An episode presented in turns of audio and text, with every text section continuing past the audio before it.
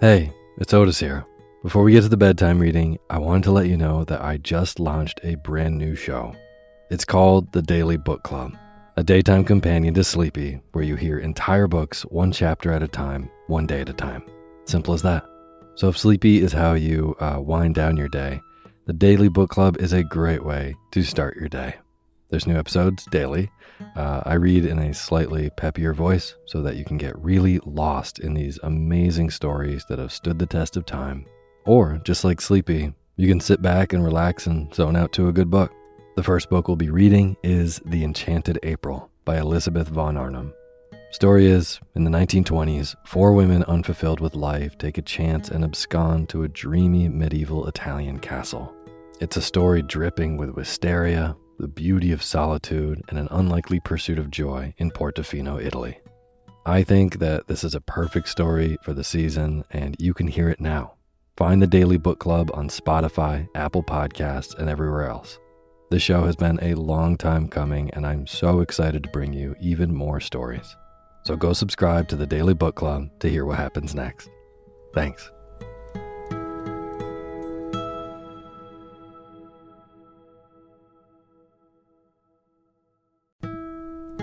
This episode of Sleepy is proudly sponsored by ButcherBox. If you've listened to Sleepy for a while, you know that I love good food, eating well, and treating my body right so that I can take on my days. Well, ButcherBox helps you do exactly that. They deliver super high quality, 100% grass fed beef, free range organic chicken, crate free pork, and wild caught seafood right to your door. It's humanely raised, no antibiotics or added hormones. They have a huge variety to choose from. They are excellent deals. They've got recipes and guides and tips included, and there's free shipping, always. Eating well is a huge factor in getting a good night's sleep, as is sometimes saving the trip to the grocery store and taking some stress out of your daily schedule. I have been loving these deliveries for those reasons. Been cooking up their uh, steak tips with eggs in the morning, with butter and scallions and soy sauce, and I also made a delicious brine chicken roast with lemon parsley gravy. So good. The prices for this kind of quality and convenience is really impressive. Uh, yeah, ButcherBox has made me very happy. So sign up at butcherbox.com slash sleepy and get our special deal. ButcherBox is offering our listeners a free for a year offer plus an additional $20 off. Choose salmon, chicken breast, or steak tips free in every order for a year. Sign up today at butcherbox.com slash sleepy and use code SLEEPY to choose your free for a year offer. Plus, get $20 off your first order. butcherbox.com slash sleepy. Eat well, sleep well.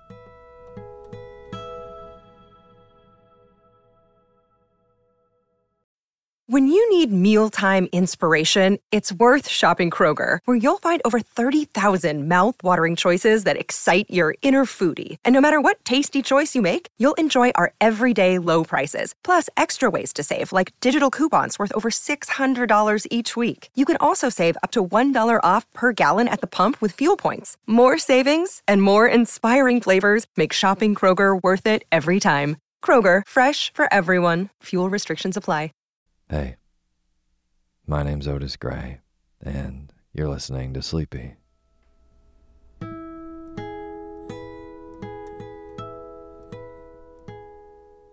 podcast where I read old books to help you get to sleep, and a proud member of the Airwave Podcast Network. I have got a wonderful, snoozy bedtime story for you tonight. But before we get to tonight's reading, I just want to thank all of our patrons on patreon.com.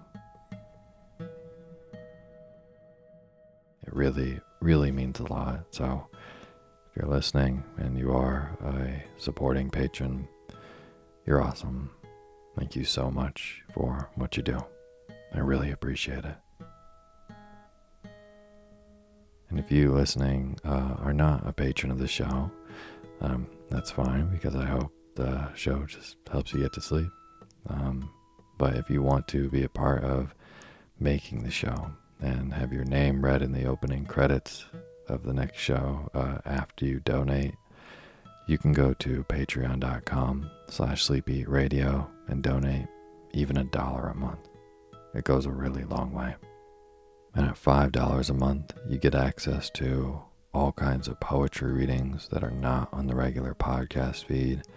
So they're exclusive bonus episodes, a lot more bedtime content. But no matter how much you donate, I will read your name in the opening credits of the next show after you do. So again, that's patreon.com slash sleepy radio. Thank you. And as always, the music you're hearing is by my good friend James Lepkowski, and the cover art for Sleepy is by Gracie Kanan.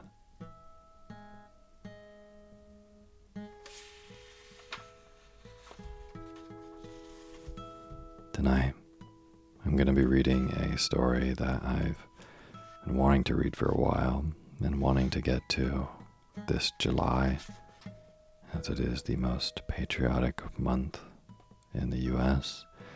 Um, it's the autobiography of Benjamin Franklin, published in 1791.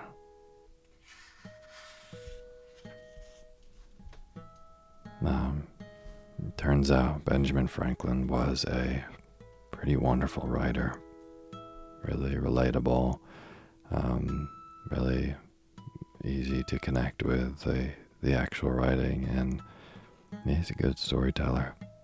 And his autobiography is kind of hailed as one of the best examples of memoir in history.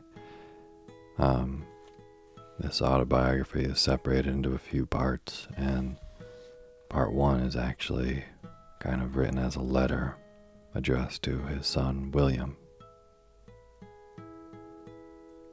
So, kind of him recollecting his life to share with his kid and um, have his son learn more about him, which I think is really beautiful. So, I don't think we've ever really read any memoirs on the show, but this one is a pretty famous one, and it's a really well told story. So, I hope that it helps you drift off and doze into a deep, deep slumber.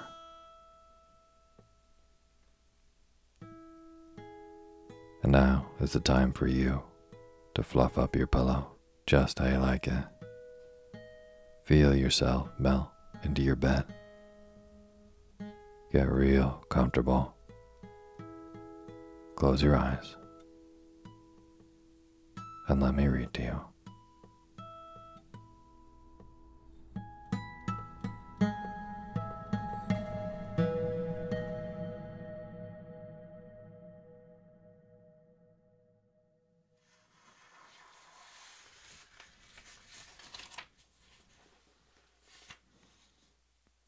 Chapter 1 Ancestry and Early Youth in Boston. Dear son, I have ever had pleasure in obtaining any little anecdotes of my ancestors. You may remember the inquiries I made among the remains of my relations when you were with me in England, and the journey I undertook for that purpose. Imagining it may be equally agreeable to you to know the circumstances of my life, many of which you are yet unacquainted with, and expecting the enjoyment of a week's uninterrupted leisure in my present country retirement, I sit down to write them for you. To which I have besides some other inducements. Having emerged from the poverty and obscurity in which I was born and bred, to the state of affluence and some degree of reputation in the world, and having gone so far through life with a considerable share of felicity, the conducing means I made use of, which with the blessing of God so well succeeded, my posterity may like to know, as they may find some of them suitable to their own situations, and therefore fit to be imitated. That felicity, when I reflected on it, has induced me to sometimes say that were it offered to my choice, I should have no objection to a repetition of the same life from its beginning, only asking the advantages authors have in a second edition to correct some faults of the first. So I might, besides correcting the faults, change some sinister accidents and events of it for others more favorable. But though this were denied, I should still accept the offer. Since such a repetition is not to be expected, the next thing most like living one's life over again seems to be a recollection of that life. And to make that recollection as durable as possible by putting it down in writing. Here, too, I shall indulge the inclination so natural in old men to be talking of themselves and their own past actions, and I shall indulge it without being tiresome to others who, through respect to age, might conceive themselves obliged to give me a hearing, since this may be read or not, as anyone pleases. And lastly, I may as well confess it, since my denial of it will be believed by nobody. Perhaps I shall a good deal gratify my own vanity. Indeed, I scarce ever heard or saw the introductory words, without vanity, I may say, etc. But some vain thing immediately followed. Most people dislike vanity in others, whatever share they have of it themselves, but I give it fair quarter wherever I meet with it, being persuaded that it is often productive of good to the possessor and to others that are within his sphere of action, and therefore in many cases it would not be altogether absurd if a man were to thank God for his vanity among the other comforts of life. But now I speak of thanking God. I desire with all humility to acknowledge that I owe the mentioned happiness of my past life to His kind providence, which led me to the means I used and gave them success. My belief of this induces me to hope though I must not presume that the same goodness will still be exercised toward me in continuing that happiness, or enabling me to bear a fatal reverse, which I may experience as others have done. The complexion of my future fortune being known to him only in whose power it is to bless to us even our afflictions.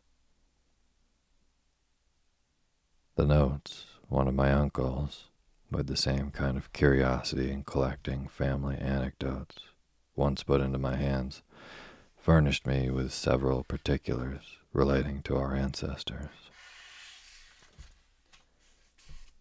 From these notes, I learned that the family had lived in the same village, Ecton, in Northamptonshire, for 300 years, and how much longer he knew not.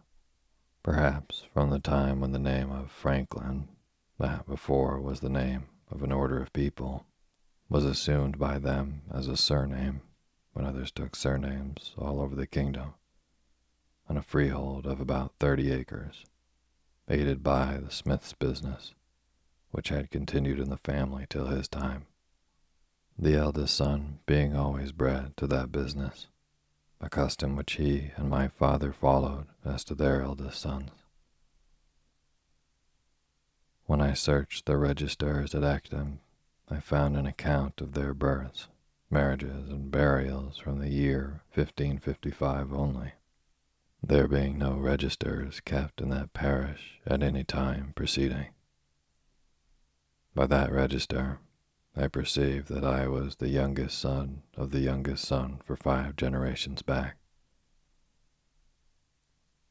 My grandfather, Thomas, who was born in 1598, lived at Ecton till he grew too old to follow business any longer, when he went to go live with his son John, a dyer at Banbury in Oxfordshire, with whom my father served an apprenticeship. There my grandfather died and lies buried. We saw his gravestone in 1758 his eldest son, Thomas, lived in the house at Ecton and left it with the land to his only child, who with her husband, one Fisher of Wellingborough, sold it to Mr. Isted, now lord of the manor there.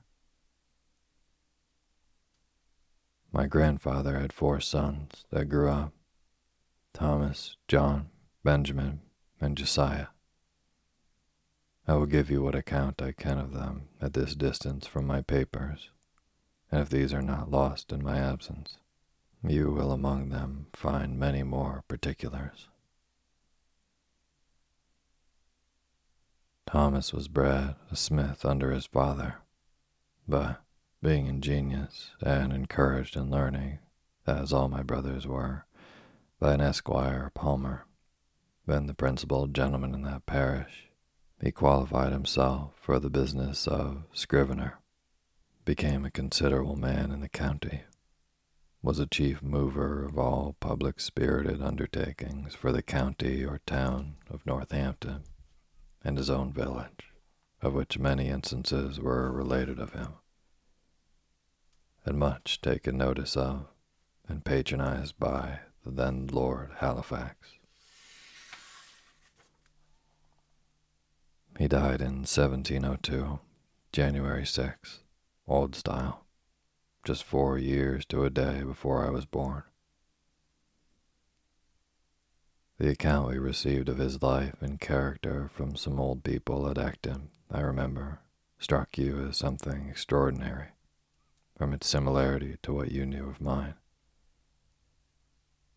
Had he died on the same day, you said, one might have supposed a transmigration. John was bred a dyer, I believe of woolens. Benjamin was bred a silk dyer, serving an apprenticeship at London. He was an ingenious man. I remember him well, for when I was a boy, he came over to my father in Boston and lived in the house with us some years. He lived to a great age. His grandson, Samuel Franklin, now lives in Boston. He left behind him two quarto volumes of his own poetry, consisting of little occasional pieces addressed to his friends and relations, of which the following, sent to me, is a specimen. He had formed a shorthand of his own, which he taught me, but never practicing it, I have now forgot it. I was named after this uncle, there being a particular affection between him and my father. He was very pious, a great attender of sermons of the best preachers, which he took down in his shorthand, and with him had many volumes of them. He was also much of a politician, too much perhaps for his station. There fell lately into my hands in London a collection he had made of all the principal pamphlets relating to public affairs from 1641 to 1717. Many of the volumes are wanting as appears by the numbering, but there still remain eight volumes in folio and 24 in quarto and in octavo. A dealer in old books met with them, but knowing me by my sometimes buying of him, he brought them to me. This obscure family of ours was early in the Reformation and continued Protestants through the reign of Queen Mary, when they were sometimes in danger of trouble on account of their zeal against popery. They had got an English Bible, and to conceal and secure it, it was fastened open with tapes under and within the cover of a joint stool.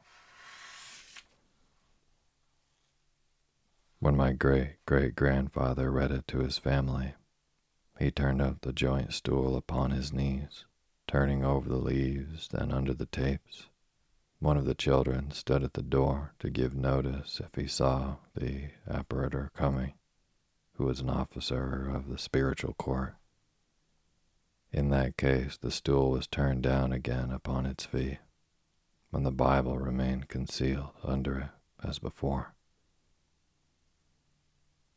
This anecdote I had from my Uncle Benjamin. The family continued all of the Church of England till about the end of Charles II's reign, when some of the ministers that had been outed for nonconformity, holding conventicles in Northamptonshire, Benjamin and Josiah adhered to them, and so continued all their lives. The rest of the family remained with the Episcopal Church. Josiah, my father, married young and carried his wife with three children into New England about 1682. The conventicles, having been forbidden by law and frequently disturbed, induced some considerable men of his acquaintance to remove to that country, and he was prevailed with to accompany them thither, where they expected to enjoy their mode of religion with freedom. By the same wife, he had four children, more born there, and by a second wife, ten more, in all seventeen, of which I remember thirteen sitting at one time at his table, who all grew up to be men and women and married. I was the youngest son, and the youngest child but two, and was born in Boston, New England.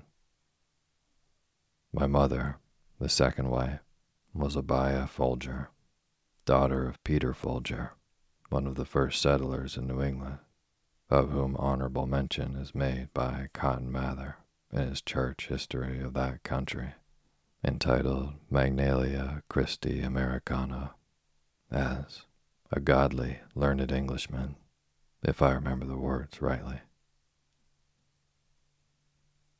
I have heard that he wrote sundry small occasional pieces, but only one of them was printed, which I saw now many years since.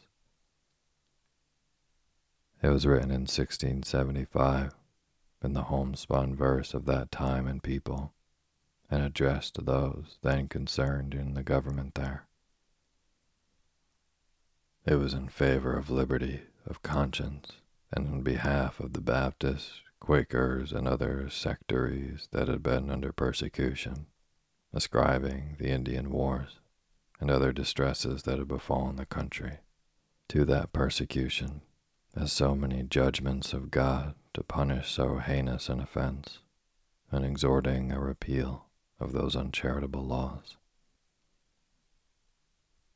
The whole appeared to me as written with a good deal of decent plainness and mainly freedom the six concluding lines I remember, though I have forgotten the two of the stanza, but the purport of them was that his censures proceeded from goodwill, and therefore he would be known to be the author. Because to be a libeler, says he, I hate it with my heart. From Sherburne town, where now I dwell, my name I do but hear without offense, your real friend. It is Peter Folger. My elder brothers were all but apprentices to different trades. I was put to the grammar school at eight years of age, my father intending to devote me, as the tenth of his sons, to the service of the church. My early readiness in learning to read, which must have been very early, as I do not remember when I could not read, and the opinion of all his friends that I should certainly make a good scholar, encouraged him in this purpose of his. My uncle Benjamin, too, approved of it, and proposed to give me all his shorthand volumes of sermons, I suppose as a stock to set up with, if I would learn his character. I continued, however, at the grammar school not quite one year, though in that time I had risen gradually from the middle of the class of that year to be the head of it, and farther was removed into the next class above it in order to go with that into the third at the end of the year. But my father, in the meantime, from a view of the expense of a college education, which having so large a family he could not well afford, and the mean living many so educated were afterwards able to obtain, reasons that he gave to his friends in my hearing, altered his first intention, took me from the grammar school and sent me to a school for writing and arithmetic, kept by a then famous man, Mr. George Brownell, very successful in his profession generally, and that by mild, encouraging methods. Under him, I acquired fair writing pretty soon, but I failed in the arithmetic and made no progress in it. At ten years old, I was taken home to assist my father in his business, which was that of a tallow chandler and soap boiler. A business he was not bred to, but had assumed on his arrival in New England, and on finding his dyeing trade would not maintain his family, being in little request. Accordingly, I was employed in cutting wick for the candles, filling the dipping mold and the molds for cast candles, attending the shop, going of errands, etc. I disliked the trade and had a strong inclination for the sea, but my father declared against it. However, living near the water, I was much in and about it learnt early to swim well and to manage boats. And when in a boat or canoe with the other boys, I was commonly allowed to govern, especially in any case of difficulty. And upon other occasions, I was generally a leader among the boys, and sometimes led them into scrapes, of which I will mention one instance, as it shows an early projecting public spirit, though not then justly conducted.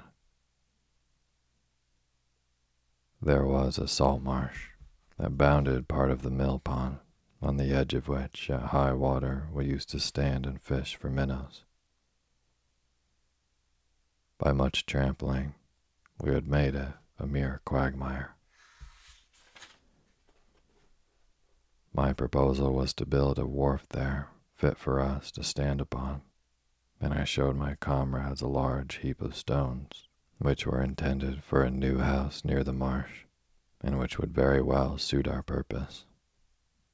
Accordingly, in the evening, when the workmen were gone, I assembled a number of my playfellows, and working with them diligently, like so many emmets, sometimes two or three to a stone, we brought them all away and built our little wharf. The next morning, the workmen were surprised at missing the stones, which were found in our wharf. Inquiry was made after our removers. We were discovered and complained of. Several of us were corrected by our fathers, and though I pleaded the usefulness of the work, mine convinced me that nothing was useful which was not honest. I think you may like to know something of his person and character. He had an excellent constitution of body, was of middle stature, but well set and very strong. He was ingenious, could draw prettily, was skilled a little in music, and had a clear, pleasing voice, so that when he played psalm tunes on his violin and sung withal, as he sometimes did in an evening after the business of the day was over, it was extremely agreeable to hear. He had mechanical genius too, and on occasion was very handy in the use of other tradesmen's tools. But his great excellence lay in a sound understanding and solid judgment in prudential matters, both in private and public affairs. In the latter, indeed, he was never employed. The numerous family he had to educate and the straitness of his circumstances keeping him close to his trade. But I remember well his being frequently visited by leading people who consulted him for his opinion in affairs of the town or of the church he belonged to, and showed a good deal of respect for his judgment and advice. He was also much consulted by private persons about their affairs when any difficulty occurred and frequently chosen an arbitrator between contending parties. At his table, he'd like to have, as often as he could, some sensible friend or neighbor to converse with, and always took care to start some ingenious or useful topic for discourse, which might tend to improve the minds of his children. By this means, he turned our attention to what was good, just, and prudent in the conduct of life, and little or no notice was ever taken of what related to the victuals on the table, whether it was well or ill dressed, in or out of season, of good or bad flavor, preferable or inferior to this or that other thing of the kind so that I was brought in such a perfect inattention to those matters as to be quite indifferent what kind of food was set before me, and so unobservant of it that to this day, if I am asked, I can scarce tell a few hours after dinner what I dined upon. This has been a convenience to me in traveling, where my companions have been sometimes very unhappy for want of a suitable gratification of their more delicate, because better instructed, tastes and appetites. My mother had likewise an excellent constitution. She suckled all her ten children. I never knew either my father or mother to have any sickness but that of which they died, he at 89 and she at 85 years of age. They lie buried together at Boston, where I some years since placed a marble over their grave with this inscription Josiah Franklin and Abiah, his wife, lie here interred. They lived lovingly together in wedlock fifty five years. Without an estate or any gainful employment, by constant labor and industry, with God's blessing, they maintained a large family comfortably and brought up 13 children and seven grandchildren reputably. From this instance, reader, be encouraged to diligence in thy calling, and distrust not providence. He was a pious and prudent man, she a discreet and virtuous woman.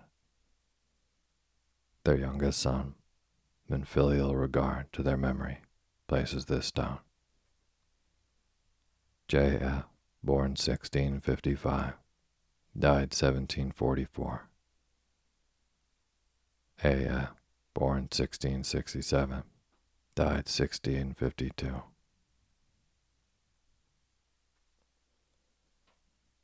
By my rambling digressions, I perceive myself to be grown old. I used to write more methodically but one does not dress for private company as for a public ball. Tis perhaps only negligence. To return, I continued thus employed in my father's business for two years. That is, till I was twelve years old, and my brother John, who was bred to that business, having left my father, married and set up for himself at Rhode Island. There was all appearance that I was destined to supply his place and become a tallow chandler. But my dislike to the trade continuing, my father was under apprehension that if he did not find one for me more agreeable, I should break away and get to sea, as his son Josiah had done, to his great vexation. He therefore sometimes took me to walk with him and see joiners, bricklayers, turners, braziers, etc., at their work, that he might observe my inclination and endeavor to fix it on some trade or other on land.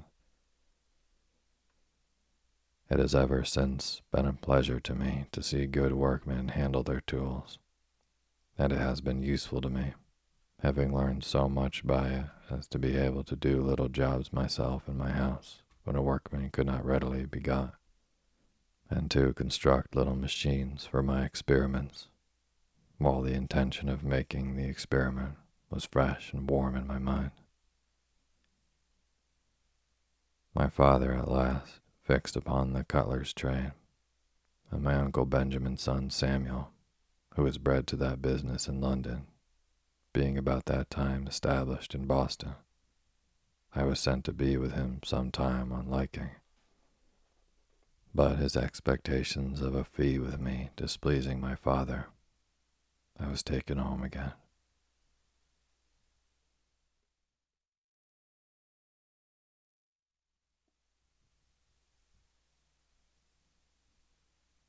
Thank you for listening to Sleepy. Good night.